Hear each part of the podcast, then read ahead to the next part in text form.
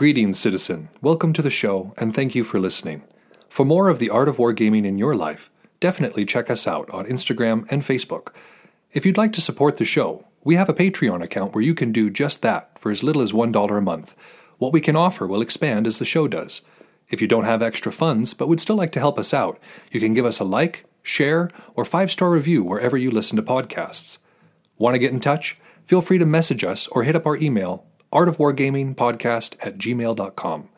We look forward to continuing the conversation with you because we know the world is vast, with many different ideas on tactics and strategy that can be applied to the games we enjoy. You're listening to the Art of Wargaming on the Ear Firm Network. on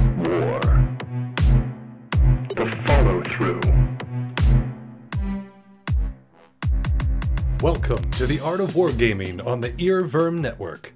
I am Yaga Malark, and today we're going to be speaking about the follow through, which is to say, what we do with a victory after we've achieved it. Before we get into that, though, you probably noticed that this episode was late as well. Uh, when we got back, um, of course, the the episode before this was delayed, but we were planning on cranking it out and then making sure that this one was ready to go right on time. But we ran into another snag because returning from the last vacation, seemed to have picked up a little friend, a little tag along, somebody who decided to come along for the ride, and it had been really popular. You know, this, this individual has been very popular, an international sensation, if you will, and the name is COVID.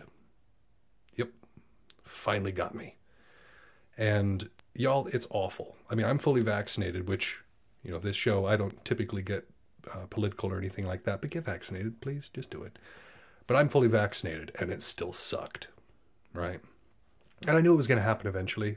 Again, this this particular virus has become endemic at this point. You know, most flus descend from the Spanish flu, which was a killer, but now you know these ones are far more mild, still killers, but not nearly to the degree the Spanish flu was. You know, chicken pox was uh, you know kind of like an anthrax or a, a smallpox at one point, but then it became endemic, and now it's just an irritating thing that we all typically get when we're like five years old.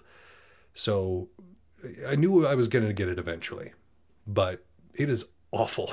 And any of you who have had it will probably agree with me. Um, and those of you who have not had it, I, ooh, yeah, mm, you're in for a treat. I mean, I mean, obviously, I'm still here. It wasn't, I didn't die from it or anything. But like one of the worst things about it was like my throat was really swollen, so swallowing at all was terrible. Oh, it was terrible. And I'm a water drinker, y'all, especially when I'm sick. So that was just, ugh, it was rough. So, basically, spent two minutes talking about that just to say sorry that this one is also late, but I feel like it was for a good reason because it was myself and, of course, uh, the the immediate production team, my editor and wife, who got it as well. And so neither of you wouldn't have wanted this episode. Let me just put that out there. If I had recorded it the week that I had the sickness, which was the one that we were supposed to be getting the other one finished up and getting this one that you're listening to produced, um, yeah, I would not have sounded good. It would have been a whole lot of and um, yeah, nobody, nobody wants that. So uh, the vacation continued, I guess, in a way, but we are back now. So, um, barring any other horrific plagues that decide to descend upon us, and I'm not planning on going anywhere else. We're we're done traveling for a second, thank God.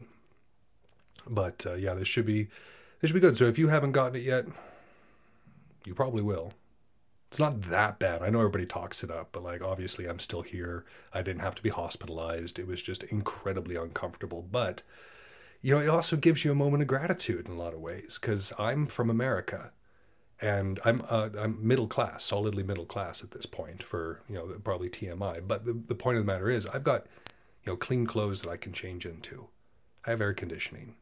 I have uh, family and friends who are willing to check in on me and bring stuff that I may not have needed. I had access to fresh water, clean fresh water. There were a lot of things going for me that made this a lot more tolerable. I wasn't dealing with this in a place that was not as well equipped. You know, there's there's millions of people who are having to deal with this and they don't have what I did in order to, to cope with it. And so I'm saddened because it sucks. And I, and I wish that everybody could have had the easy convalescence that I did. But I'm all, I also, you know, I feel I'm very, very grateful for what I have. And so I, going forward, I want to make sure to try to ch- share that. And I want to try to make sure that I uh, check my privilege, as it were. But we saw, again, the, the army stopped marching, right? We, we came to a grinding halt because of this sickness, and it affected our military readiness. How's that for a stretch? but uh, but yeah, I mean, I wasn't able to get up and, and do my work, take notes, and follow through on the notes, or or come out here and speak. Good lord. I mean, COVID brain is a thing. Oh my gosh. Like sitting down and looking at the pages of the book, being like, I know that that's English. I'm pretty sure that's an English translation, but I'll be damned if I know what it says. Whew. It was a doozy. But, you know, my faculties came back. My taste came back. Ugh, that was weird. That was weird. So, so yeah, I, I keep ranting about this, but it's because it was it was such a very very uh, eventful week. So let, let's let's move beyond that. We've already discussed it to death. Yeah, COVID bad. Moving on. I'm going to be getting into the word bearers, y'all. Chaos Space Marine style. Partially because I think the rules look interesting and that I can do something with it. I don't know if we're going to be talking about like a X tier army that is going to beat all, but for fun, absolutely. And and maybe to do a little bit with uh, local tournaments, sure, sure, why not? And part of the reason I'm doing this is because the word bearers are fascinating to me in the lore. I absolutely love them, and a good part of that is because they are the most influential group by far in terms of like the setting for 30k and 40k. Because yeah, I know 30k or whatever. It's the Horus heresy. Oh, you know, Horus, mm, such a big deal. And of course, everybody talks about Magnus. Either he did something wrong or didn't do something wrong, but he's very much a point of contention. But the word bearers are the ones who fell first, right? They were the ones who found the dark gods, basically, and used it to spread to Horus. So Horus wasn't the first one to fall. He was the war master who was able to do something with it. He was like you know, took control of the the traitor legions and did something, and so that's why it's called the Horus heresy. But the word bearers kicked it off. Without them, without them having their whole obsession with religion, the you know the humiliating defeat and destruction of monarchia, you know they wouldn't have gone searching for it, and therefore probably we wouldn't have seen the same corruption of the Space Marines and and the destruction of the Imperium as it was to be. Now, for 40k, we're not just talking about the effects of the Horus heresy itself, but Lorgar penned the holy book for the imperial cult. The very book that is like the Bible, you know, the Quran for for the imperial cult. That was written by Lorgar, Primarch of the of the word bearers. And so that that book shapes is, is entirely shaped the the modern imperium. So whether it was in the Horus heresy and their corruption of not just their own group, but the, the surrounding groups, the lodges, right, that they used to spread these ideas. And then the book being such an influential hit, even 10,000 years later, yeah, word bearers are pretty darn influential, y'all. I'm looking forward to, to playing them a little bit because I've loved the books. Oh my gosh, I love them in the books. Um, so yeah, word bearers they're going to be a thing so so wait for me to rant about that in the future but i think i've i've yammered on long enough about the word bearers and covid and and all that sort of thing so you know let's get right into it and talk about the follow through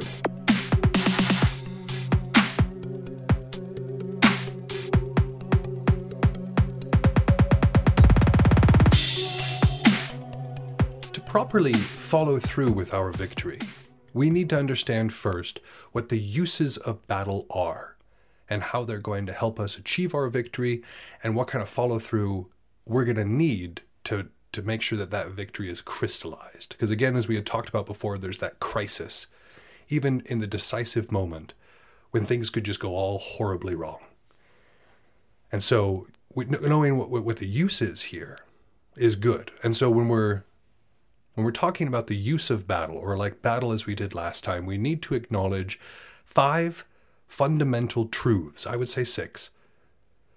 I'm going to add one. As my pick a fight with a dead guy for this particular episode is adding on this this sixth consideration. But as Clausewitz puts it, we have five of them. So let's talk about those real quick.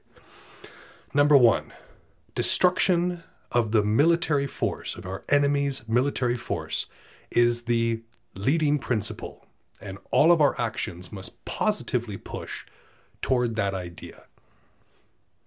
Destroying our opponent's force. That is our leading principle. And as we talked about last episode, when we were talking about secondary and minor objectives, maintaining our eye on the prize is important here because it will keep us from straying off of the path. And we know, we know that this is our driving force for being here, whether we're on the field and we're looking across at our opposing fighters, or at the table looking across at our opponent, our opponent's models. We know that the only way, the only way that we have, the only thing that we have to, to do in this moment is destroy our opponent's military power, whatever their um, capability is in that particular regard. The second truth that we must acknowledge is that the destruction of the enemy force is effected by the means of battle. And not affected, effected. So we have to make that destruction happen ourselves. Even if it is a leading principle, we can't just be like, boom, done, and have it just be over with know that we have our means that we have to use. And so this destruction of the force is affected by our means of battle. Do we have a lot of long range that we need to make sure that we're using properly? Are we are we polearm users? Up in your face melee units, long range artillery, like what are we looking at here? What are the means that we have to destroy our opponent? Because whatever those are, it's obviously what we're going to be using. If I don't have any artillery, I will not be using artillery. Yeah, I think that one's kind of self explanatory in a lot of ways. Number three, only great and general bat- battles can produce great results. And luckily for us, that's what we get. Whether we're talking about physical or mental wargaming, what we have is a great and general battle. On a, on a 40k board, we have a great and general battle. When we're dealing with stuff on the Belegarth field, these are the things that we're looking at. Because as we talked about last episode, everybody's consenting to be there. Everybody's there with the intent of uh, of violence, with the intent of fighting, whether it be with plastic models or or swords or whatever the case may be. So it is already a great and general battle. So this is where we can get those those great results. And this leads us to number four. The results of this great and general battle will be greatest when the combats unite themselves into that great battle. So this this seems kind of confusing at first when we're talking about these individual combats uniting themselves. Well, if we think about what we, we've talked about before, the campaigns leading up to this, the fights leading up to this, these combats in of themselves begin to make a shape of what like the overall strategy, the overall campaign has looked at. And so the truth that we're dealing with here is that this this great and general battle is shaped by those combats that lead, led up to it or they're happening or happening around it. And if we think about it within a literal terms, when we're dealing with fighting on the field, for instance, it often is a matter of individual fights wherever you are. It's myself against my opponent. They have people in their line. I have people in my line. But for the most part, it is a struggle between individuals, between smaller groups. You know, if we're dealing with a, a field a hundred people large, it's going to be really hard for somebody on the left side to truly know and to truly be able to, you know, factor into their own planning what's happening on the right side, unless they have the ability to sit there and observe it. But if these com- if these little combats are uniting themselves, if we have an overall idea, an overall plan that we're working towards beyond just victory good, loss bad, well then through these smaller combats we can unite them into this great battle. We can unite them into this great victory. And so recognizing every small combat, every small skirmish as being important and linked to the overall victory, that's important. And that's the truth that we're dealing with for number four. Number five is only in this great battle should the general themselves place more confidence in themselves than in their subordinates. The model of war that was being used at the time Clausewitz was writing, again, the division system was very common, where you had smaller self contained groups that had their cav, they had their infantry, they had their artillery, and they were each moving independently of one another. And then when one found uh, a piece of the enemy or the enemy, they would fix them in place and the other ones would come to join.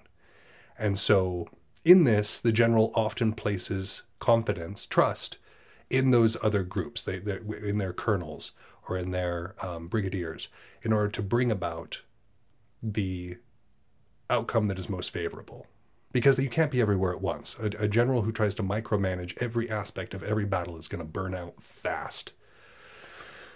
Now, obviously, within 40k, this one is just we already have our great battle taking place, and so obviously we have taken uh, we don't let our units lead themselves, and they couldn't because they're plastic. But it, it, I know I've seen it on the overall battle as well. Uh, when you have these, when you have just normal pickup battles being done, just like normal little, you know, this side is this side, that side is that side. Nobody's really looking for realm or unit affiliations. It's just for fun. It doesn't really matter. Like, I don't need to be on there barking orders. I will. I mean, I still will if I need to, but it's not going to be the same kind of pressure as it is if it's for a unit battle. As in, you get together with your unit, you are fighting against other units. It's one of the bigger deal battles throughout the course of the day. And now, in this particular case, you'll see leaders come out.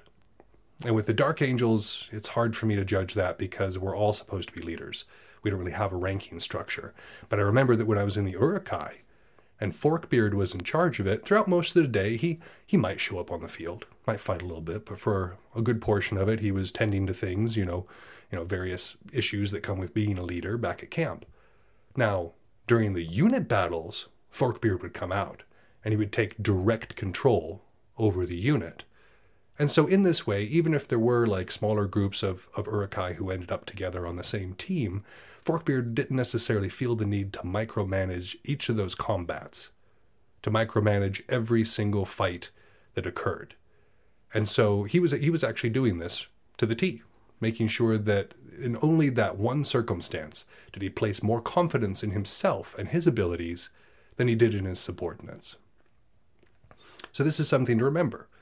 Again, we, we need to have people in place that we trust, but nobody's going to, you know, if you want it done right, right? You want to do right, done right, you do it yourself. But again, doing this every single time is going to burn out a general real fast. So that's part of the reason why this is here. And I think Clausewitz left one out because one of the things that he talked about in those first several chapters that really stuck in my mind was the idea that all war is escalation. And especially when we're dealing with the theme of this particular chapter that we're looking at, this is very important. I, th- I thought this was a very important point to acknowledge that it will escalate. That if I build a 30 foot wall, they're going to build a 30 for, 32 foot ladder.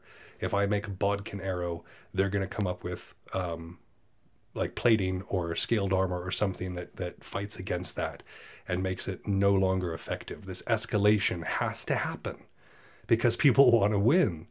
And so if you're putting forth effort, I want to put forth just a little bit more. Well, and then you want to put forth a little bit more, and then a little bit more, and then suddenly it it kind of builds upon itself. And so these great and general battles are not just of themselves one-offs. Even they will experience some level of this escalation. Because the more that war is war in earnest, the more venting of hostility and animosity. And this is a direct quote from the section. The more that war is war in earnest, the more venting of hostility and animosity. So, war in earnest is done on purpose. And we had talked before, several episodes ago, about what happens if you've actually got hatred within the state. What happens if you actually possess like some sort of national hatred? Think about the French and the HRE, the Holy Roman Empire. The French hated them. hated them to such an extent that Marie Antoinette marrying Louis was an affront to that sort of national feeling. Right? And, and this contributed to their fights. I mean, they were particularly vicious in their fighting against the Holy Roman Empire because of this animosity, because of this already innate anger and resentment that was built into their national identity. And so, if the war is in earnest, that is typically because you actually have some sort of grudge, some sort of axe to grind. And this is this is also true within fighting. I know that if I'm going against somebody who I don't particularly like, I may not want, I may not be fighting from a place of anger, right? I may not be letting anger enter my limbs and make me sloppy. I may not be letting it cloud my head and put me into a state where I'm no longer at my top functioning, but it can still be there. It can still be part of the reason that my sword flies just a little bit faster and just a little bit harder. It may be the reason that I double down just a little bit more at the board because I'm actually venting hostility and animosity toward my opponent. Important not to put yourself on tilt with this, put ourselves at a disadvantage. But a little bit of hostility goes a long way. And a lot of this deals with, again, that human weakness. We spoke about human weakness last episode. And if we are indecisive about bloodshed. If so, like obviously none of us are actively trying to bleed our friends, but if we're indecisive about hitting someone, I know that that was a that's a huge issue for a lot of new fighters because most people have never really been in a real fight. Most people have never thrown a shot. They've never thrown a fist. They've never re- they've never thrown a stick against somebody who wasn't doing some sort of like play fighting with them. Because I know I know the vast majority of us picked up sticks and swung them at our siblings and cousins and that sort of thing when we were growing up, but often it wasn't for real. You know, I'd I'd throw a shot somewhat slowly and then you block it and then you throw and I block it and we kind of choreograph this cool little fight scene which is nothing like a real fight. Nothing like it at all. Because that brings in an element of hostility. Even between two people who like each other, we're trying to hit each other ultimately we're trying to engage in consensual violence. And so, if we're indecisive about this, if we don't want to throw that shot, if we're shy about throwing that shot, it, we will lose for that. And so, we must be stoic in the face of it. We can't let ourselves be tilted one way or the other. I decided fairly early on in my career that when I entered the field, I was going to stop seeing people as my friends. I was going to stop looking at my girlfriend as my girlfriend. I was going to stop looking at my best friend as my best friend. And instead, they became allies or targets. And it did not matter. I've had romantic interests out there on the field, and I fought against them just as hard as I would against somebody else. You know, I've had best friends out there on the field, and we've actually, you know, TF and I are really quite savage with each other, and I love it. Um, but, it, you know, even in these cases, we still put that aside. We put away that indecisiveness because you have to. You know, I've gone against people who I was like, oh, I don't want to go as hard against them because I have a crush. What Bam! They did not have that same sentimentality. it worked to their benefit, right? So, you know, this is what we're looking for. We're looking for that stoicism. And in the same idea, we have to make sure that we train in times of peace. One of the things that Clausewitz was really down about was something like the humanities right? He says the more that humanity puts into us and of course he was i think he was also criticizing like uh, poetry and art and music and these other things that we pursue in times of peace. He say that they he says that they blunt the blade. We have to keep that blade sharp and so even in times of peace even when we're not on the field even if we're not actively eventing it is good to engage in readiness and in this readiness we can again approach war in earnest, if we have the stoicism of locking away those attachments, locking away that sentimentality, and only seeing allies and targets, and then we keep our blade sharp by engaging in this readiness idea, well, we can actually do that war in earnest. And we don't have to rely on potentially being on tilt from anger. We're actually ready for it. We're there for it. And the more that we take the field in that true spirit of war, and in the true spirit of war, again, we had, we've talked about this in terms of like nationalism and on a real scale, but in particular here we're talking about that stoicism, that readiness, that understanding of the truths that we had talked about before the destruction of the military force being leader, leading principle you know having to do that by means of battle looking for that great and general battle that can produce those great results all of these things. If we go with the spirit of that understanding these truths having internalized them it gives us a huge huge advantage in combat especially over an opponent who isn't doing those things. If we have an opponent who shirks away from violence, that's a huge hit to their ability to perform. If we have an opponent who has allowed themselves to go slack in times of peace, as it were, we're going to be given the advantage there. And even if not, if we were just more stoic than our opponent or more ready than our opponent, these things also tilt in our favor, push that equilibrium, right, if you will. And so we must take this, the field in the spirit of war, in the true spirit of war, because we have to be ready to make decisions. And that may seem, you know, like like a redundant statement, but to make those decisions, we need to be confident in making because being indecisive is lethality. And so this confidence again comes from the ability to be ready. We know we're ready. Our blade has not been blunted. I know you know, much like the rest of you, I don't go off field and come home and then just have a complete morose existence that is entirely training. I like to watch TV. I like to listen to some music. I like to read books that aren't Clausewitz's on war, you know? I have a life outside of war, but that doesn't mean I don't practice. That doesn't mean I don't try to keep myself sharp. It doesn't mean that I don't engage in PT, you know, physical training, doing some pell work, doing some shadow boxing, making sure that my forms are nice and sharp these things keep me ready. And again, not letting myself get too soft, you know, because because again, it can be easy to to let your guard down, to get let the blade get dull. But if we keep that up, we can have confidence when we're making our decision because if we're not ready and we're not stoic, what do we have? What do we have? We should not be in charge if we do not have those things. We should not be driving the bus. Probably not like I, I know people who fight who just do it for the fun, right? They're out there to swing their stick at their friends and and that sort of thing. In fact, I would say the good portion of Belegarth is out there just for a good time. And a good portion of 40k too. Like people want to win, don't get me wrong, but there's not a whole lot of people that are going to spend hours researching meta and playing around with lists, trying to make sure that they have the most efficient and most effective list that they have. This is a, a step and beyond. But if we want to get there, if that is the sort of style of play that we pursue, then this is important. Because when it all boils down, the effectiveness of our victory, let's skip forward now. Let's say that we've we've done all of this. We've walked in, we did the battle, we thought about it like we would have last episode, and then we're coming in. The effectiveness of this victory depends on four things. The first one is on the tactical form adopted as an order of battle. Let me read that again. On the tactical form adopted as the order of battle.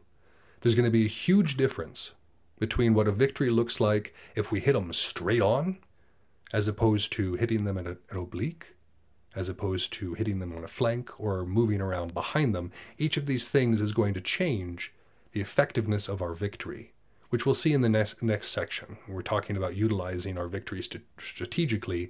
We're going to talk a little bit more about this particular concept. The second thing that will dictate the effectiveness of our victory is the nature of the country. You know, is it hilly country?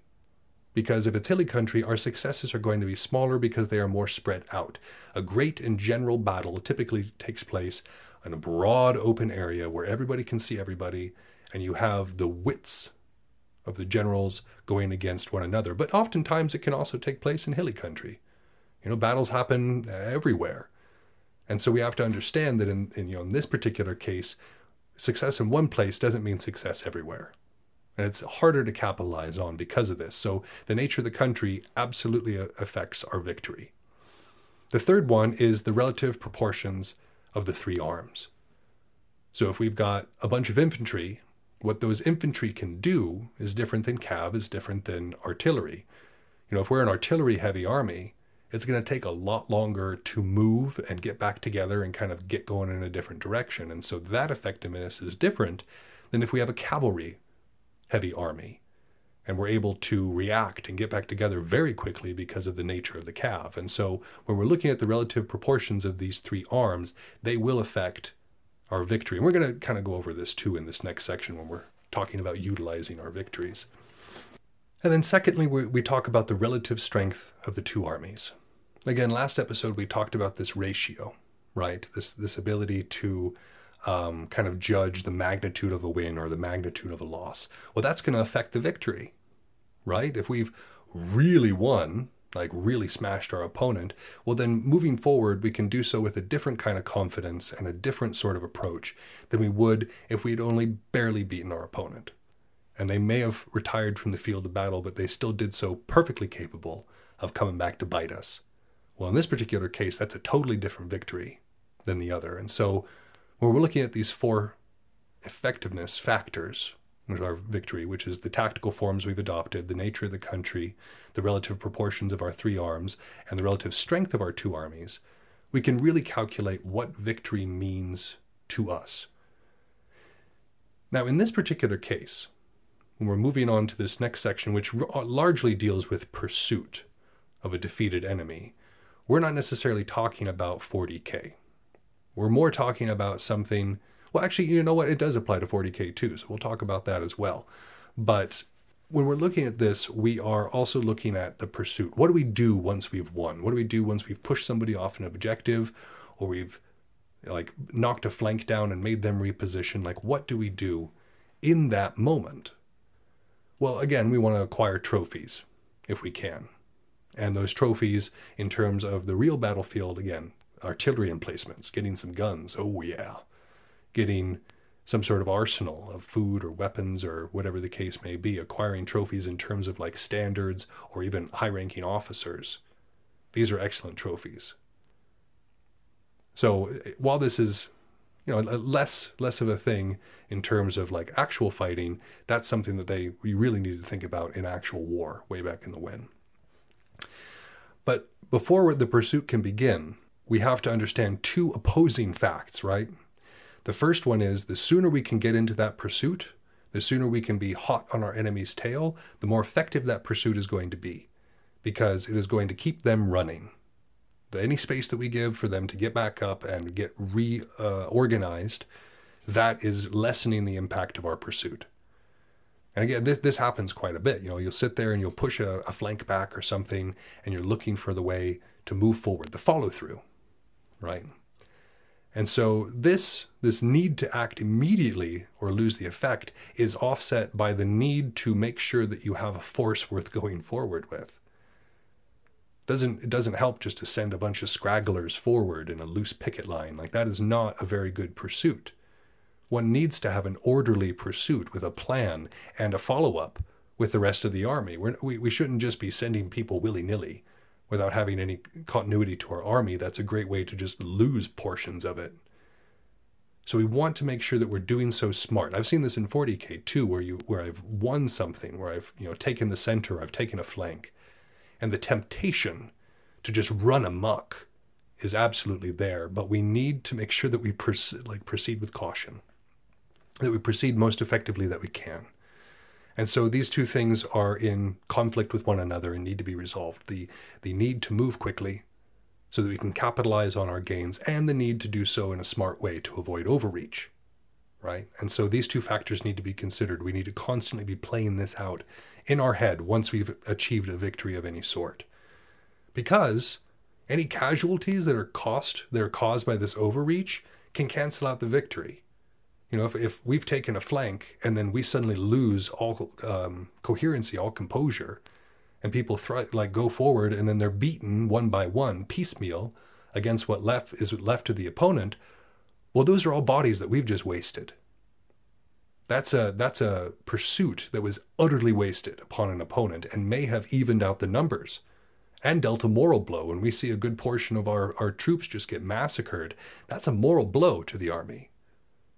It's a similar thing in 40k. It's easy just to like send units ahead, just like riding that momentum. But unless it's backed up by something, we are absolutely putting ourselves in position for a counterattack, or even just for for the uh, normal attrition of fighting to be far more effective against us because we don't have that hammer blow coming in.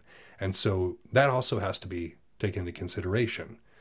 Again, pursuing quickly, making sure it's effective, but also making sure that we have the ability to react properly. And this is where those four effective, uh, effectivenesses of, of victory kind of come in handy, right? The tactical form adopted as an order of battle, well, that's going to massively influence how we get our stuff back together again. If we've sent half of our army in a large flanking maneuver, well, now we have to figure out how we get that army back together and able to march in a general direction, which is going to take time. Whereas if we do that immediate, like to the to the very front, we're more condensed at that point. If we're dealing with the nature of the country, it's going to be way easier to overreach there because of that pocketed nature. Because of the fact that everything is so singular, a large success in one area, if we start to pursue our opponent and they move into an area with, that's still relatively fresh and hasn't been touched because of the nature of the terrain, well, that affects our pursuit and that overreach is going to be hard to hard to make up for. The proportions of the three arms, right? For cavalry heavy, yeah, easy to reform, easy to go after the opponent. Cav for the win. If we're artillery heavy, it takes a little bit longer. Got to make sure that the, the baggage trains are moving up. Got to make sure that the artillery pieces themselves are being moved in a logical and effective fashion. These things are all going to influence how quickly we're able to react and what it what what it means to get that army ready to go and not have those stragglers, not have that overreach. But let's talk about pursuit real quick. There are three different types of pursuit, three different g- degrees of uh, pursuit at this point. And so the first one, our first degree, is the immediate use of cav only, while the rest of the army regroups. Right, so we, we have our infantry and our artillery suddenly getting into a position, not suddenly, but being put into a position to move forward, we send our cav to attack and harass. Now, again, the cav aren't necessarily looking for an overwhelming victory in the pursuit, but they're making sure that our opponents cannot rest. They're making sure our opponents cannot reform. And I've seen this absolutely on, in something like Belegarth too, where you have a nice hit where the, the opponent force kind of flees or moves off, and you have our, our you know the strong center and the archers that kind of need to get together and move in the direction, but you send your flankers right? You send your flankers to make sure that they are distracted and that they can't reform to the same degree. Well, this is our first degree of pursuit, making sure those flankers or those that cav, those speed units, they are able to get out there and get back. That's the big difference. That's the big need is once they get out there, once they start to hit any sort of serious resistance, they got to come back to the main force, which is, should be moving up to support at this point. Our second degree of pursuit is an advanced guard of all arms led by Cav. So if we've got, for instance, if we've got a Cav heavy army, this is what we're looking at here. If we're able to collect everything else together and move forward, but we've got the Cav kind of being the driving force behind that, it's a larger group, but it is more effective overall, right? Slower, but more effective. And this is also something that is going directly after our opponents. We're waiting for them to try to dig in and we're going to hit them hard. Or again, it's just a matter of harrying them until they are like well out of the, the danger zone or whatever. So this is, these are the two different degrees of direct pursuit. So you have the, the mostly cav going out there, and then you have the larger group, the larger army that's pursuing. But we still have a third we have the third degree of pursuit here, which is our victorious army advances as far as it can physically endure. If we have just had a slamming defeat of our opponent, if the relative strength of the two armies is now really, really in our favor, well, at that point, we can just advance.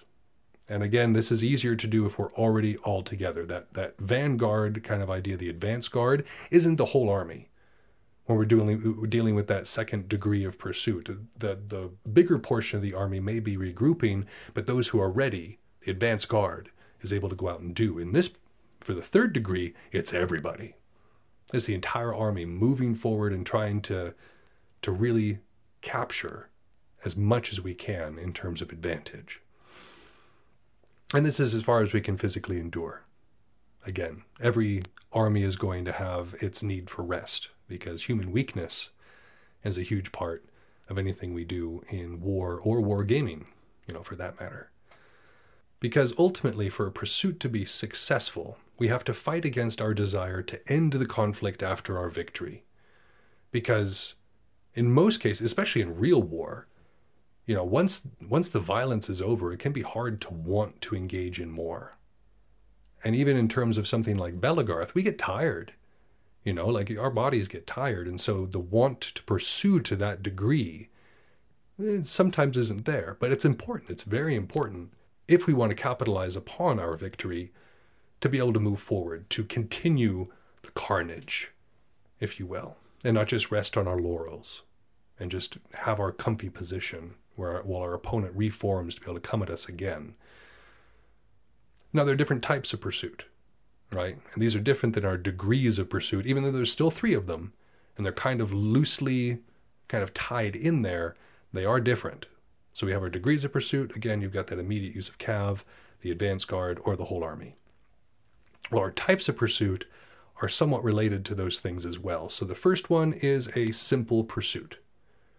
You know, this is this is the one that's kind of done with Cav. It's harassment, it's disruption, it's you know making sure that they don't have a moment of rest. This is a simple pursuit, not necessarily trying to draw the enemy into pitched battle, which is what the second one is designed to do. That's a hard pursuit right? And we're actively seeking battle. We have our force, and this is either the, the second or third degree of pursuits. We've got our advance guard or our victorious army going forward, but the idea is to force our opponent into another battle situation. Try to wait until they have no more running left to do and finish them off, basically. So, simple pursuit, again is there for harassment is there for you know just just harrying them making sure that they're not able to get back to full operational effectiveness. And then the hard pursuit presumably with a larger force of the army if not the whole army is trying to hit them entirely. Now our third type of pursuit is our sneaky type of pursuit. And this one is a parallel march. And the idea of this one is to intercept our opponent at their object of retreat, whether you know, if they're heading for a bridge, if they're heading for a beachhead, wherever they're going to try to get away from us, we're trying to get there first. You know, if I know that my opponent is trying to regroup, if I know, for instance, that they've gotten split into two large or two medium-sized forces, and they're seeking to rejoin, like uh, this one side that I've been fighting has has kind of withdrawn, I can be pretty darn certain that they're going to rejoin that other group. And so by using a parallel march, by getting there, trying to get there before they do, as long as we've got the numbers to support it, this can disrupt that plan. If we get them before they hit the beachhead, they're not able to get away anymore. And so this parallel march presumes that we know where they're going, right? We may not know. We might be like, aha, they're heading for the Madison Bridge but they go after the Russell Bridge instead. Well, a parallel march wasn't for much, was it? It's a calculated gamble at that point, and sometimes it's painfully obvious where they're going, and other times it's not. So the parallel march is a bit of a gamble, but it can really catch our opponent unawares. It can really kind of make them go sideways. And again, harkening back to our previous episode where we spoke about surrounding and surprise, well, what's more surprising than your enemy waiting for you when, when you're trying to get away from it. You get to your to your uh, you know where you're wanting to go, and there they are, just waiting for you to come say hello. So these are your th- three different types of pursuit: our simple pursuit, our hard pursuit, and a parallel march. Right, and these are done in varying degrees of intensity for our pursuit. And all of this is affected by the conditions of our victory. Again, our tactical form is really going to influence what degree we can pursue at and what kind of t- what what type we can use. Same thing with the nature of the country, the relative proportion of our three arms, right, and then the relative strength of our two armies. These massively affect what type and to what degree we're going to pursue. But we can only truly be effective in all this if we understand those fundamental truths of war. Destruction of a military force is our leading principle. It's going to get done by whatever means of battle we have. We're trying to seek a great and general battle so we can have those great results. Those results are going to be greatest when we're able to combine a bunch of smaller victories into a larger victory. And only in this great battle should the general make sure that they are at the head of everything, that they place more confidence in themselves than they do in their subordinates. And of course, this is just my own addition. Got to have that uh, understanding that all war is escalation and that it will. What we think is going to be the threshold will change. We need to be ready for it because we need to caution again against overreach and making sure that we are able to capitalize on our victory and not let it defeat us, not not let casualties, unknown casualties from our pursuit take away or or dent entirely our victory. Because this pursuit also takes its toll on the pursuer. Because we're still running.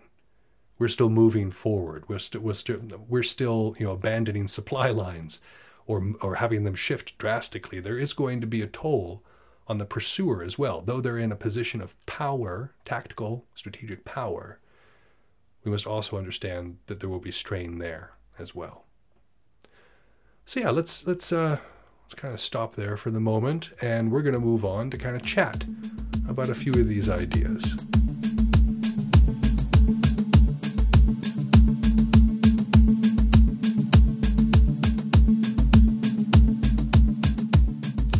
Chat with us about the follow through is uh, you'll, you'll recognize him, longtime friend of the show and a, a fantastic buddy of mine, Thumbs. Welcome back, sir. Well, hello again.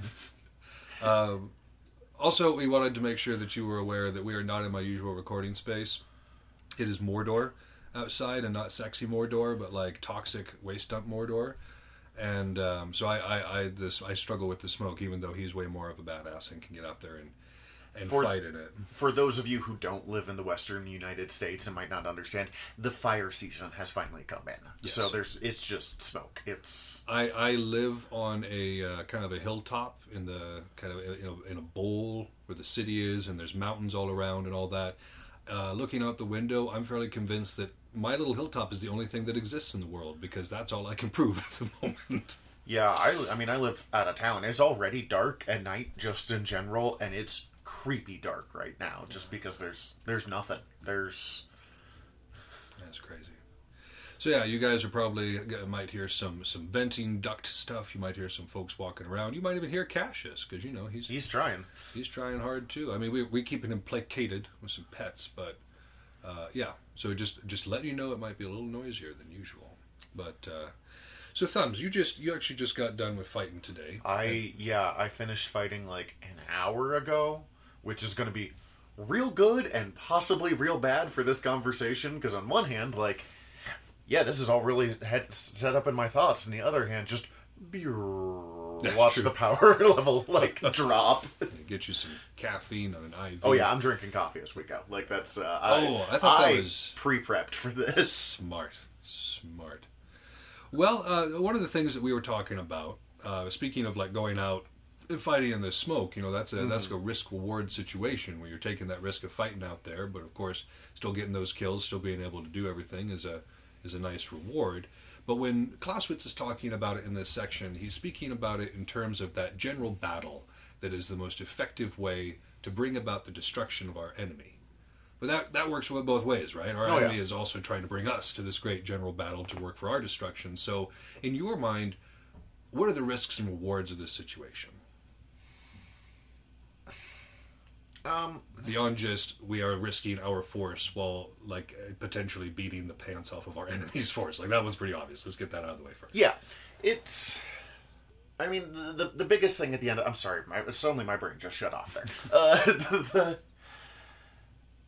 the the biggest thing is like, well, we know we're gonna have the fight, and especially because we're in Belegarth, like the fight has started. We've called lay on. There's no. There's no let's make peace at the last second. So it's kind of going to be what is the cost of the battle? How much am I going to lose in the process of having this big fight and a whole lot of the equation of like all right is it worth it to go off and have a couple of people chase that person down or do we want them to stay you know clumped up together uh, But I think a lot of it also comes down to the fact of like you, you have a lot of choices too in that situation. You know, if everybody's out there, if we have this great and general battle that we're all participating in, well, that gives me better pick of my opponent's um, archers, maybe their commanders. Like if I know who's in charge on the other side, uh, or if I hear the term driving the bus and I see who's driving the bus, then I know who. Time the, for that person to go. Time uh, at person, practice yeah. today, we did all on all, and there were three people arching, which is a lot of people arching for an all on all of like twelve people on the field. Right. But what that meant was all of the archers clumped up together as the like we are the least problem to one another. But that backfired on them. Like that was not a bad tactical decision. But what backfired is everyone noticed that they did that. Yes. And so the other eight people all focused right that direction. So like, yeah, that was maybe the right choice for them to make, but the rest of us did the math and went, I can't take it. And especially like me, I'm a spearman. Right. I've got that backpack shield, but that only works when I'm facing the wrong direction with an archer in this situation. So like uh there was a definite game of like, hey, let's take care of them first Right. And then we'll all go. Or like I was going up against, you know, our our good friend Katetsu was there today, and he was legged, and I'm spear, and Toto's coming up on us, and we went. Tactically, it's a better idea for the two of us to work together, mm-hmm. and we'll fight each other afterwards. Uh, because these are the choices we have, and these are the costs we have. Right, right, and I mean that cost is something to think about too, because attrition is a part of any general battle, um, and so the the cost in any general area needs to be mitigated. So having people who are on, you know, if we if we stack all of our good players on the right, that means that the attrition in the center and the left might be untenable in terms of preserving our entire um, our entire team right? Whereas if we have some good players kind of scattered throughout, that gives us the ability to have better coverage, but also dilutes our power at Yeah. the same time. if uh god I, I can never get on this podcast without talking about alexander the great but his whole hammer and anvil thing he just needed one side to hold long enough for his in his case cavalry on the usually right flank to roll in and squish him Right. But you can only do that if you have your in many cases your best troops all layered up on that one side. Mm-hmm. While you know that might not be as much of a, a strategy with the roman legion that's like here's our wall. We will not be moving now today Well, they still used like a little bit of flanking elements and vanguard elements that were from the auxiliaries or whatever. But Oh, no, sure, their and, main like- main, main tactic was that turn. the romans big thing was the fact that they learned how to turn and everyone who used a phalanx went wait what How do? Um, yeah. but like it, it, it's you know the there's the equation of here's what i have here's what i have to work with what's the what's the most useful way i can utilize this or what are like my top three choices right. Um and what do they have to counter you know uh to use stuff angus who doesn't really go out outside of stygia these days but uh if angus is on the field angus will always deep flank That's his thing. Yes, he will always deep flank. So we set up one person today to be like, he's going to do this. Your first job is to deal with that. If you win, great. Join back up and we'll read. But like, we need to set up for that specific instance. Right, right. Well, that's nice to be able to read your opponent like that too. It takes away some of the risk because if one was not accustomed to Angus doing his deep flank, then I mean, it, one of the things that you know we look at all the time through the military science stuff is if you can get somebody behind your opponent and mm-hmm. cut off their method of retreat, even if that person doesn't do anything, like if he gets back there and all he does is make noise, he's already effective. One of the most effective things I did a couple of times today was wandered out, honestly, farther than I should have as a spearman. But it was enough that two or three people had to pay attention to me. Yeah, yeah, yeah. And then I could let the other side go play. Right. And they could do stuff and then we could meet. But I pulled, especially, I pulled the archer's attention away by going a, looking like I was going a deep flank, but doing a not like, but not actually committing. It was more of a deep fake. Yes, pretty much. Oh, Oh no, it's like you will pay attention. And you know, if they hadn't paid attention to me, it would have turned into a real deep flank. Sure. like it was.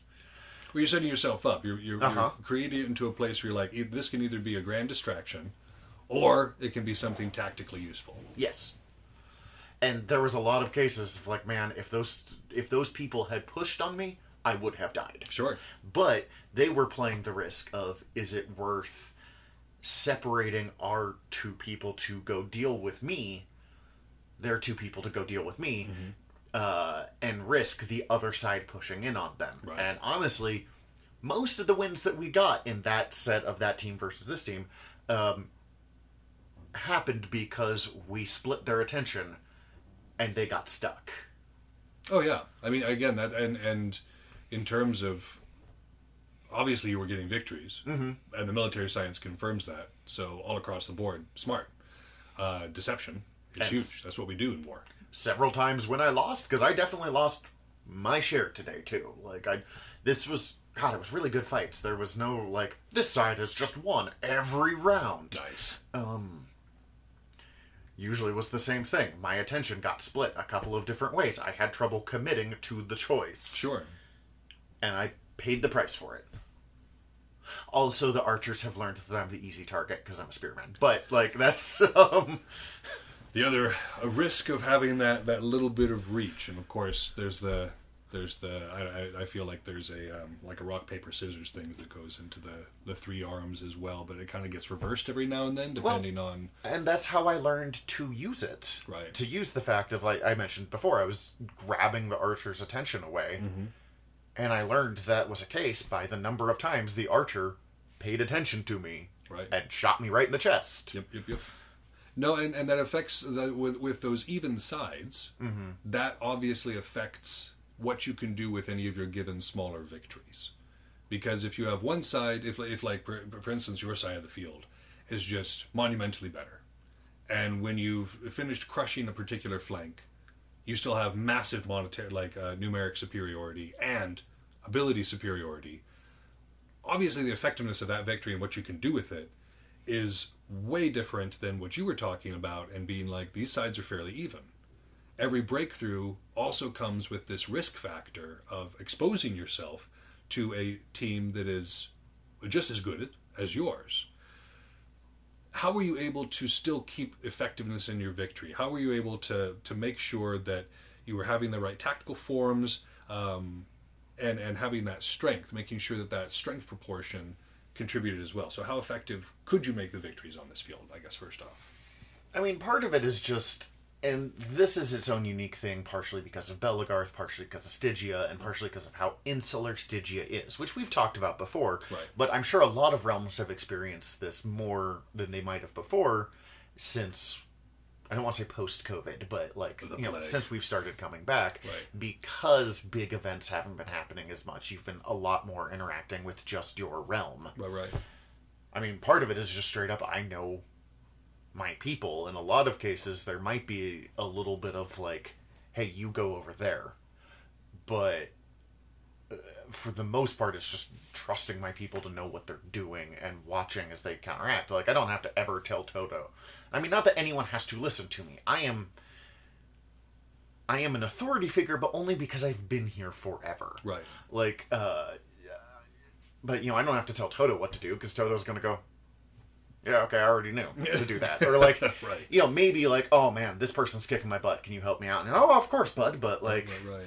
so a, a large part of it is you know trusting my people to know what they are doing trusting my people to be trained trusting you know uh, uh, Risto and Mac are our two newest fighters generally here. They get a little more attention from us, but that's just you know they're learn and they're both of them are growing at an astounding rate. They're both Sure. just incredible. But uh, being like, oh, you two stick together, focus on that. I know sometimes we will put our heads together beforehand Mm-hmm. too, and just be like, okay, so um, do you want to run something a little bit like this? Me and me Mm-hmm. and uh, this guy will go this way, and you guys want to go this way, and we'll be like, okay, cool. So we we have like a general idea of what's going on, But like you said, it's way easier to be done amongst people who are of a similar uh, experience level, because then we kind of know what's happening. We know what we mean by things like shallow flank, deep flank.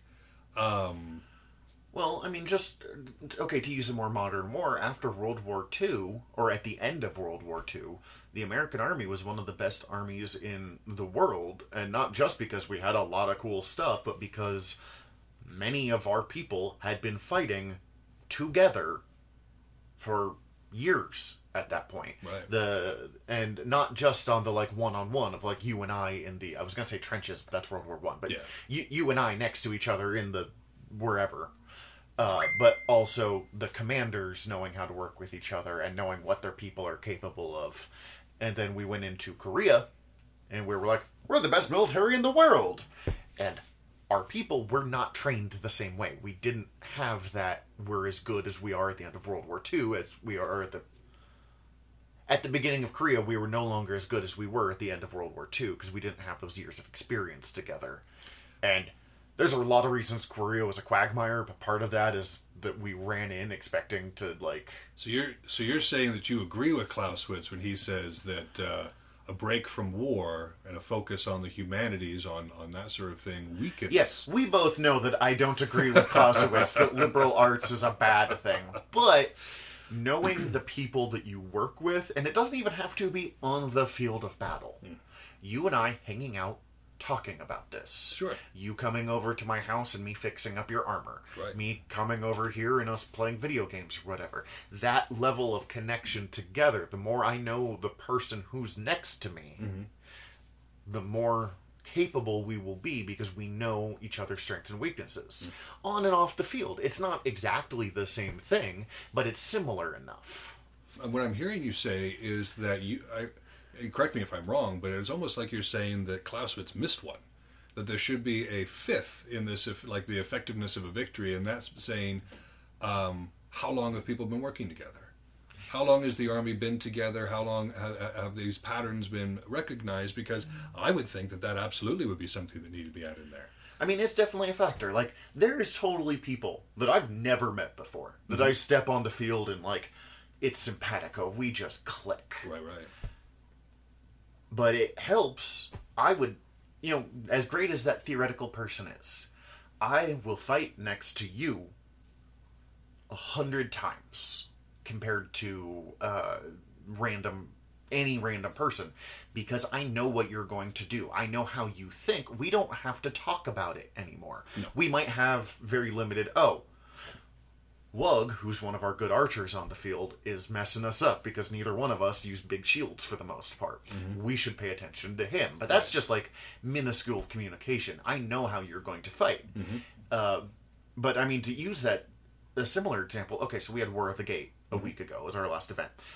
For the very first time, all of my squires and I were able to go out on the field at the same time. Mm-hmm. We have never fought together before some of them like I, I fight with Anya and I fought with Theon, but we've never like the four of us are a team. Here's what we're going to do. But because we know each other so well, we talk every day. Mm-hmm. There is a group chat that is just for everything. I know these three better than I know most of my family, hmm. or as well. We automatically knew how to work together even though we had never been on the field together before, we knew each other well enough off the field that it was really easy to be like, okay, you know, Theon's our shield man. He's going to be placed right here. Anya is really good at this around stuff. And we held the line every single fight with zero previous experience. And it felt like I'd been fighting with them for years. I was watching this, by the way, uh, dear listeners, and hopefully, um, and again, take this with a grain of salt because you know how I am with videos. The idea is um, I got some video of War of the Gate, some kind of top-down stuff, and I want to do some like play-by-plays and kind of show you all what was happening there because it did perfectly demonstrate some of the principles we're talking about right here. And one of the things that y'all used to your advantage was that obstacle. Like there was, uh, it, it was a narrow field because of the way that it had been constructed, and towards the middle of it, there was an obstacle that divided the lines, and so you were able to a- achieve great success on this one small area of the field consistently. The the field was split, but it wasn't a quite even split. One side was more open, this side was a little more closed. And I had hmm. watched a little bit of this fight, and they'd been committing roughly even forces before the four of us stepped on to each side. But I went, oh, the four of us can hold the spot. We don't need to advance. We just need to hold the line here, and then we could lopside the other side, the other group. And went, all right, the four of us got here. The other ten of you take that side and push through. Right. They won't get through on our parts. Right, right. Or, I mean, they did once or twice, but like out of ten fights, they got they passed through, like ran us over, maybe three times. That those are numbers I will take any day of the week. Sure. like No, y'all y'all had an impressive stand there, um, and but but uh, like what Clausewitz was saying, it did kind of limit the effectiveness of that victory because most of the time it was only a smaller portion of their team and a smaller portion of your team battling it out for that section, whereas the the larger portion was happening uh, in the more spread out area. And so the successes that happened over there were extremely impactful because you had larger numbers that were going. And so, the, I mean, there was one time that I remember watching uh, Hakan broke through just like just on the, the smallest part of the other flank, but just Yep. enough to get get through. And I just walked him, watched him walk down the back, just boop boop boop boop boop boop boop, like everybody who was back there, and the effectiveness like and so once that once that roll came around, like the people who were against your side had no chance oh yeah. no chance whatsoever because numerically that success was just just so much more impactful. Well, there's that great video of uh, Locutus at Wolfpack opener where he managed to just clip through this right spot, and you can just watch him with his flail. Just- he's just like rolling his wrist and like dead person, dead person, dead person, dead person, Yeah, yeah, and you can just watch that entire line be like, oh no, like. it, it doesn't take a whole lot of change in a battle for suddenly it to be a completely different scenario than it was before. And some of that happened too. Like if, if that smaller portion where you guys were occupying, if there was a breakthrough, mm-hmm. oftentimes they'd go for the flank as well.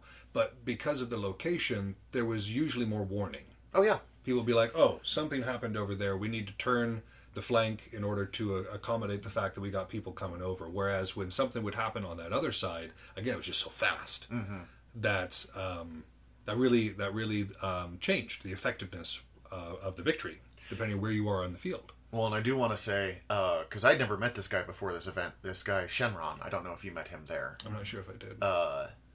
He got behind us a couple of times and completely changed it. That guy is, that guy knows how to use a skirmish. was he the fellow who was uh, more bare chested, the long Never hair? wore a shirt. I don't think I saw a shirt in three days. longer Uh, hair on the guy? Yes. Yep, I know who it was. Yep. He definitely, you were, he was the one that was really quickly like, I need to keep an eye on him. But quick. I mean, in that same way that the, the the four of us and then later three of us held that spot, they noticed of like, oh man, if we just leave them against the people who keep running up against them, they're gonna lose. Right. Lug, who knows how to fight me and knows how I think, targeted me. Sure. At that point, I once Wug noticed what we were doing, I died every battle for like six battles in a row. Always from Wug. Always in like the same spot too. So man, he's getting real good with that bow. But yeah, he's, uh, he's got great consistency with it, no doubt. Well, and, and one of the things that we have to deal with in something like Belegarth is that it's not just the one battle. Mm-hmm. We do go over and over again. So if it had just been the one, the effectiveness of what you were doing would have been more because it was less expected. Now, after as the battle went on, and they were like, okay, or as the battles went on, Yeah. and they were like, okay, this is a threat zone. They were able to kind of modify their plan.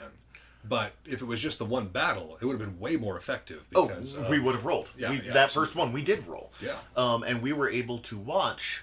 It was actually really interesting because we basically went up against the same people again and again and again. Right. Because they kind of ended up doing the same thing. I was able to watch them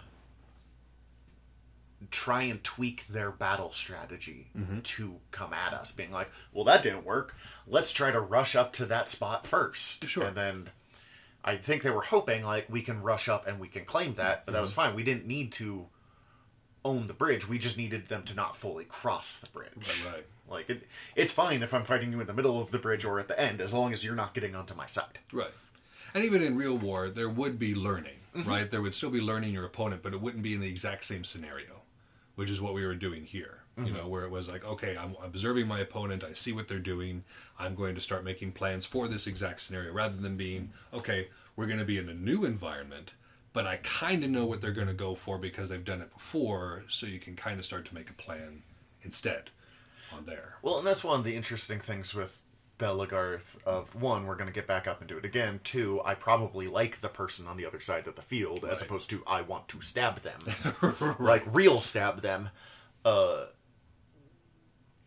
and three, you just get the chance to like fix mistakes. You get a chance to try new things. Uh, in completely different ways that you would never be able to do. Oh, and four, you're probably starting with relatively even numbers. True. Like And trying to balance the skill on both yeah, most you know most medieval battle techniques was like, if you really want victory, you want a quarter to a third more people than the other side has. Oh, yeah. Half is preferable, but like you need at least a quarter. Yep. While we're going, oh, they're really out, especially for pickup battles. Like Mm-hmm. at War of the Gate, we, were- I mean, it's different if you're doing units or whatever, but we were just scrapping the whole weekend. Oh, and it was great. But uh, we're going, oh man, this side's really outnumbered. Send two people over there so we make sure it's the best, most even fight possible. Right. Yes, I know, Cassius. You're, you're mad about life. You're doing very good, buddy. No, and and yeah, all good points. Excellent points. Though I do want to touch on something that you said um, just uh, there there before that kind of sparked my memory on something else Clausewitz said.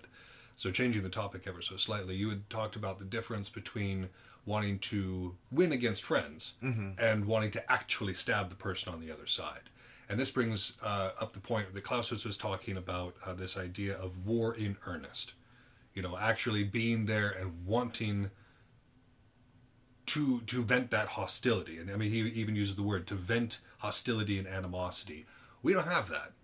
Hopefully not. Hopefully not. I mean, if you do, then you probably need to to, to work on your. I will use like if I have real hostility against someone, I'll probably take myself off the field. Sure. Just I need to like I'm not safe at that point because Right. at the end of the day, we're not doing real war. Correct.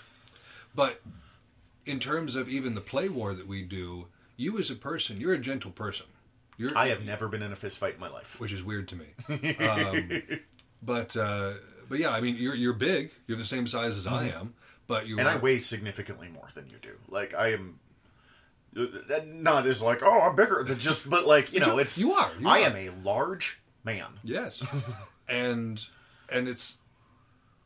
I've never seen you raise your voice in anger at somebody. I've never seen you bow up on somebody. The very idea makes me a little physically uncomfortable if we're being honest here. but you're still able to rearrange somebody's lumbar region if necessary and not just and not just another person like myself i mean if you were if you were going hard and fighting your best against people like me people your same size you know that's that's one thing but if you're going against people who are smaller than you who are younger than you or who are um, uh, physically weaker than you you don't shy away from killing them just as hard as you would kill me what is it that lets you do that? What is it that allows you to have that dichotomy of self, whereas off the field you are the picture of gen, gen like a gentle man in like the in the truest sense of the word, Thank you, first of all. but an absolute warrior on the field. Part of it is years of practice. Sure. I mean, the hardest thing. Everyone's got that one thing when you first start playing Belegarth or da- whatever f- foam fighting thing you're doing that is the hard thing to do. Some people are scared of being hit. Some people are uh, want to do those like straight down kendo shots or like trying to learn the wrong thing. For me, the hardest thing to learn was uh, aggression. Was throwing shots. Sure.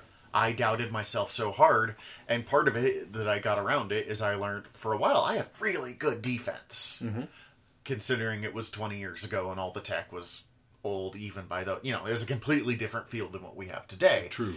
but uh, part of it was just learning how to engage in the field and then learning how to.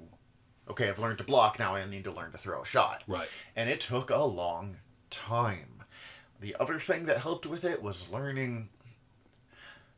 I don't quite want to say ego death because I still care if I win. Right. Ego death, but like not trying to learn to not take it personally if I lose. Mm-hmm. And part of this, and part of the reason I'm able to do it, is because the person on the other side is my friend. Mm. You are my friend. I want you to do well. For you to do well, I need to give you my best. Yep. So you have earned that win. I agree. Uh, and it it is the same if it's you or if it's a Meldeer who is like 90 pounds soaking wet. Yeah. I am going to change how I hit them Right. versus you. Right. Uh, you know, like we'll have new people come in and be like, "You're not taking it easy on me, are you?" And I'm like, "I'm absolutely am." Like Well, in terms of like, but we, we calibrate our shots. Like we're still trying to win, but like uh, you know, Clausewitz talk about economy of force. And I might not, you know, especially in the one on one, I might not take the easy win shot there to give them some chances, but they still have to earn that win. sure.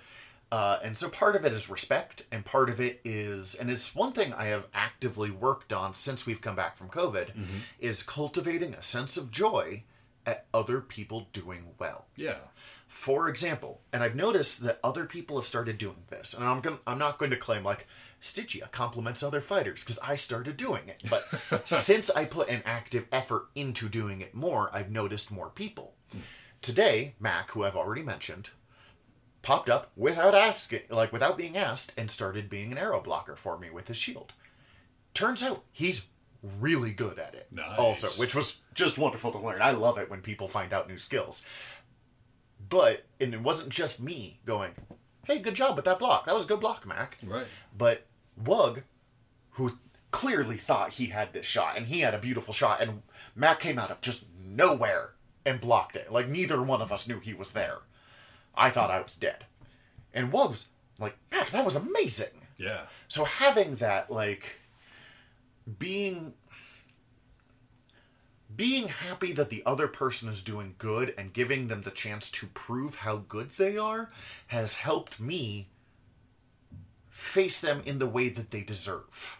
Well, make sure you're not on tilt either. Uh huh. Because you're already looking for ways to make the situation positive, and like you said, not taking it personal. Mm-hmm. Like if somebody gets a really good shot, it's not like oh, oh, you know, just suddenly getting angry, but it's like, Well, and I used to do that. I used, and I mean, I'm not perfect. I still get frustrated sometimes. I'm like, God, God darn it! Like I just can't win. Ah! I mean, for all of And us, this Mm-hmm. was the first sport we went into.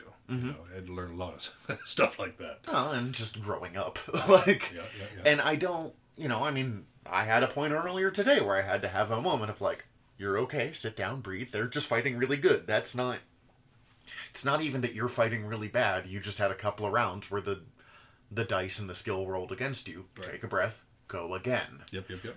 Uh, but as I mean, and if they're doing good, I have to do good to compete for myself and for them. Right. And honestly, the more I think of Bell as community, because I mean, I love Belegarth for a thousand reasons, ranging from making stuff to fighting to just you know the feel of landing a really good spear stab. Right. I mean, any stab, but the spear's spear's my baby. We've discussed this. But the reason I stay is the community. Hmm. So, thinking about that, thinking about the community, even when on the field, has in some ways made me a better fighter. Sure.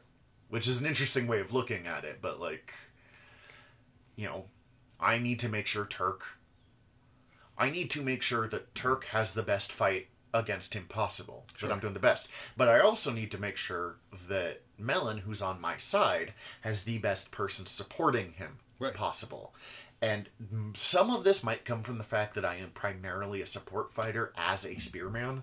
Like, there were a couple of times today that I stood in the middle, just all out and come face me, but I have a spear. I should not have been there. And if they had. If they had taken that bluff, I would have died. But like, even just doing that was giving other people a chance to do stuff. Sure. So for me, I care. The thing I kind of care about most in life is caring about other people mm. and finding a way to translate that caring about other people onto the field. And caring about other people on both sides of the field Sure. is a way that, for and I don't know why that worked, and might not work for other people, but is a way that made it easier for me to be better. It's a it's a great uh, strategy because again, it's not like we're actually opposing armies, especially Mm-hmm. when we're dealing with the realm. Like the the sides are going to change up, the uh, you know the personalities are going to rotate, and so it's not like we actually have clean lines drawn in Stygia about these things. It's not like going to a national field. And one of the things that Clausewitz has stressed, and I'm sure the listeners are tired of hearing us talk about it, but Well, morale. Clausewitz is about 8,000 pages long. so- Right. but morale. Morale is a huge thing. Morale influences more when it comes to battle, more when it comes to war than just about anything else. And so what we're talking about this this trend toward positivity, this trend toward making sure that everybody is uh, is in a good mood, everybody is uh, walking away with feel goods rather than feel bads. Well, that only makes the entire realm better. Oh, It yeah. makes all of us perform better, which makes all of us practice better, which makes all of us you know, it, it just kind of just snowballs in a good way. Well, it makes me feel better. Even if I don't. You know, I was having some trouble before the event. I had like three practices in a row where I was useless with my spear. Yeah. Partly just for whatever reason it wasn't clicking. Sure. And partly because other people were like, gotta take care of him. Yeah. Um, but like, I was still able to do okay because I was able to be interesting enough that like I was like, man, Turk had a really good day today, or like, and like I helped him get there on my side or not on my side, Sure. and you know like, and even just, hey man, that was a really good shot. Just it does so much, especially with new people. Oh yeah. When you watch them land a pretty shot and you hear like four vets be like, yeah, you can just watch the person. They like glow. Well, it Like, reinforces it too. uh-huh. It's like, okay, not only did you do a good shot there, but you know, sometimes we'll learn something and we don't know we've done it right because we don't get that reinforcement from the people around us. But like what you're saying, if somebody does something right and everybody's like, that's exactly it, well, that person's going to get better a lot faster Mm-hmm. because they're starting to learn what to do way quicker through that positive reinforcement. And one of the things that I have spent the most time doing since especially since we came back from COVID. And part of it I think is just ways that I have grown up. Like just I am, you know, more adult than I was 3 years ago, which one would hope. Yeah. Is uh, and also just how, you know, a giant worldwide traumatic event has changed me. Yeah, yeah. is I want to be more actively positive. I appreciate the people around me more, and I need to make sure that they know that Mm-hmm. on and off the field. Sure, sure. No, I dig that. Yeah, I think a lot of us took, well, we took away what we wanted to take away from the Mm-hmm. from the plague, and that's a good thing, a good takeaway there. Better than becoming bitter and letting it corrupt your soul. If I'm not kind, I don't feel good at the end of the day, and I want to feel good at the end of the day. So it's not so- entirely altruistic because it's all about giving you the feel goods too. Not all, but like it's you know, if other people feel good, that makes me feel good, and if that's helps both of us, great. I see no problem. Like, there. yeah, I see no problem. Even if it's not truly altruistic, it ends with good all around, so it's a good thing. In Uh-huh. But now we're starting to go toward philosophy. Yeah, no, that's So before we end here, I wanted to make sure that we touched on this fourth one because I think it's really important. Uh, this idea of pursuit, uh, this idea of following up on these victories, on making it count. Um, and we had talked about the the different degrees of pursuit, and of course that that trade off of we want to move as quickly as possible to capitalize on our gains. However, we want to do so with support and with the ability to not do overreach because it, you know Clausewitz has stressed several times that you can lose the advantage you gained through overreach. oh yeah. If we lose it's a bunch really of easy to yeah, we lose a bunch of casualties to overreach, then it's like okay, well, you know, it's it, it kind of cancels it out. If we send, you know, if we crush a flank, but then we go one on one, like we do, we do like the uh, the kung fu old kung fu movie. See, I was thinking. With- I always think of Assassin's Creed, but it's the same concept. yeah, like yeah. the like, um, it's my turn now. Right, like again, I, I always think of those old Jet Li movies where the dudes basically line up in a line, or the Ip Man movies where the ones are kind of lining up against him, and This it's like, person comes up, kick him in the head, go down. Yeah, I would infinitely rather face one person than five people. outstanding. Yes, I, I agree. Well, and I was thinking about this because on some level, the the idea of like keeping as many people alive doesn't as possible doesn't really matter in Belegarth because in a few minutes everyone's going to get back up and go again. Right. but there are ways that it does. Like, okay, so for example, Stygia almost exclusively this season has been playing stand and deliver or ditch, whatever you know the local terminology is. The uh, the the losing team picks from the dead of the winning team, Right. and that's how the game balances out, and you get your people. Now, theoretically, it doesn't matter as long as your team wins. So as long as you have one person alive, and you still win. But if you have all of your people work together, your team's gelling really well. They have less people to take away from it. Sure. So, man, you know, like, okay, we lose one person. Me, you, whoever. I have a much better idea of what the battle's going to be as opposed to we lose everyone but you. Right. They have such a they have they have so many new tactics. They have so many new choices they can take. Sure. So there is a, a real thing, even in our thing, about keeping as many people as alive as possible. Sure. And it is a hard thing in some cases to learn after you have crushed that side. Right. You know, uh, uh, me, Mac, and Risto are ran down this side. Mac, who is real into this game and still young enough that his knees work better than mine do, mm. is going to bolt to try to take on the next person because he wants to have that fight. He wants to be the anime hero and he wants to, you know, be useful. Right. But if he runs off against Turk, Toto, you, whoever, especially at his skill level and is growing fast, they still have the advantage. Right. They have the advantage of history, of experience, of 20 plus years. 20 plus years versus he's technically got three, but he joined two weeks before we shut down for COVID, which is oh god, I get sad every time I think about that. I know, right? Um, but but if I keep him with me, then Toto's got to fight uh, an up and coming Shieldman and a Spearman with a rough idea of what he's doing. sure. The chances of us winning that fight infinitely better. And if Toto or Turk or you can pick off person, if he can get a kill on Mac or even just leg Mac and then book it over to where I am because I can't keep up with Mac. One, because I'm old and I worked before practice, so I'm tired like when I get there. Um, he's got a much better chance of victory. Sure. Yeah, I, I, I- absolutely. And so, like you were saying, keeping together, making sure that you're advancing with this force is important. Mm-hmm. And there's a couple of different ways, of course, to capitalize on this pursuit. So let's say that you and Mac, you're able to consolidate, you're able to move forward. Um, well, you said Mac is pretty pretty quick. Yeah, You know, we've got people like Shy, we've got people like TF or um, you know Talon out out east, who are very quick people, and we're able to to calve it up pretty well. And it may be worth it to not all stick together, but to send Talon off to go deal with something. But if you can, and if you have the people to do it, send someone with talent so you can have those two on one numbers that we were talking about earlier.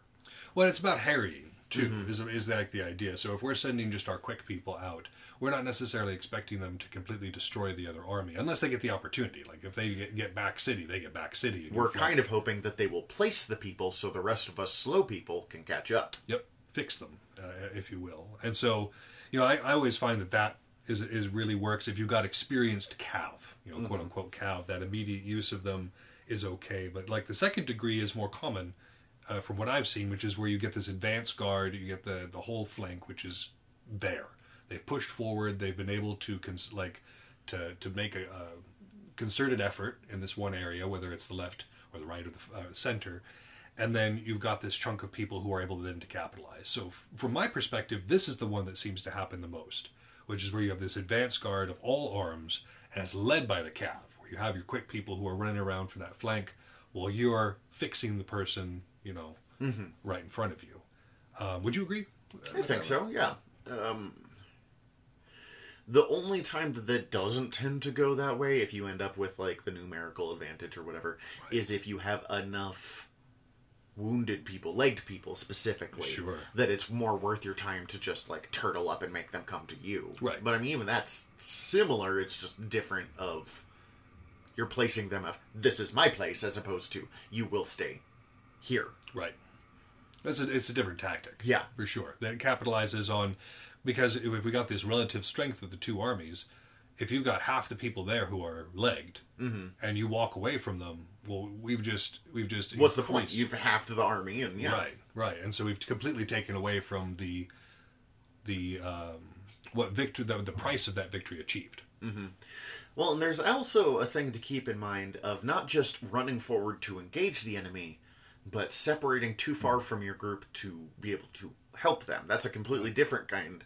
Uh, not to put someone on blast here, but someone I was talking about uh, talking to recently, and I'm like, man, you always end up the last person alive on your team, and then you're like up against six people, Right. And they're growing quick in skill, partially because they keep having to fight six people on their own. Sure. And I was actually complimenting them, being like, man, you're doing real good. You keep surviving lately. And they came up to talk to me afterwards, and I'm like, oh my god, when you said that, I realized that I keep abandoning my team and then keep having to fight these people alone, which if I hadn't abandoned my team, the numbers would have been much more even. Right. So it's not just like I'm gonna run up and fight them, but like, oh god, they're coming for me, and they bolt, and it tends to be young, quick people who do that. Right. I do not bolt. I am not a bolter.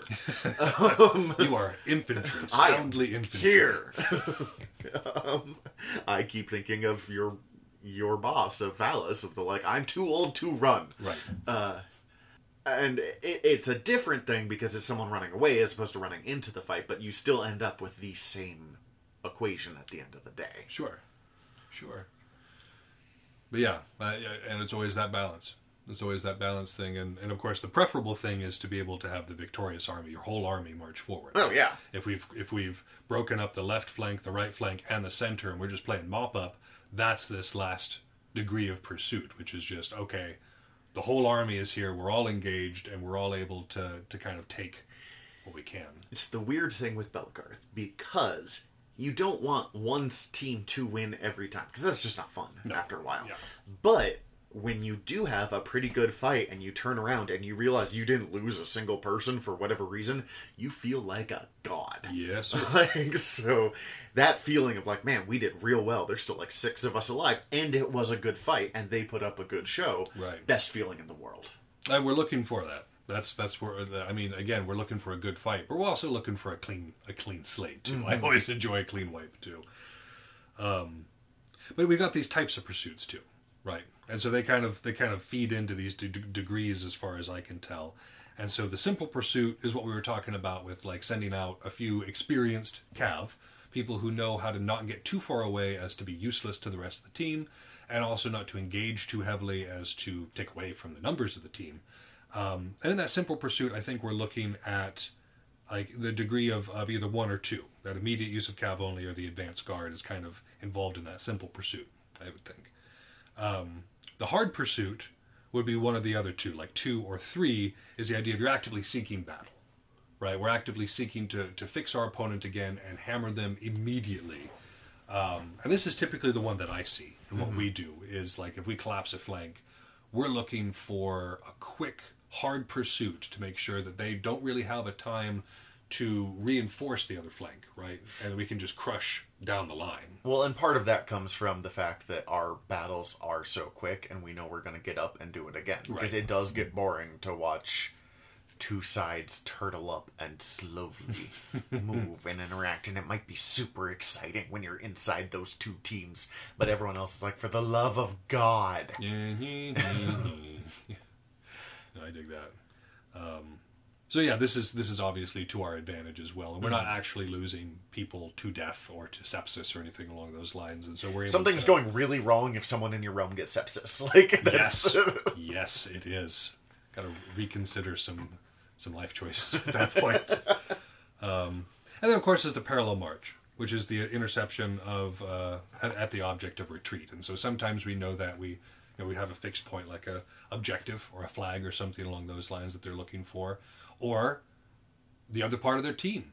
You know, if we've crushed the center and you've got the left flank and the right flank, well, they're probably going to want to join up at some point. And so we know then that that is going to be the direction that they're going.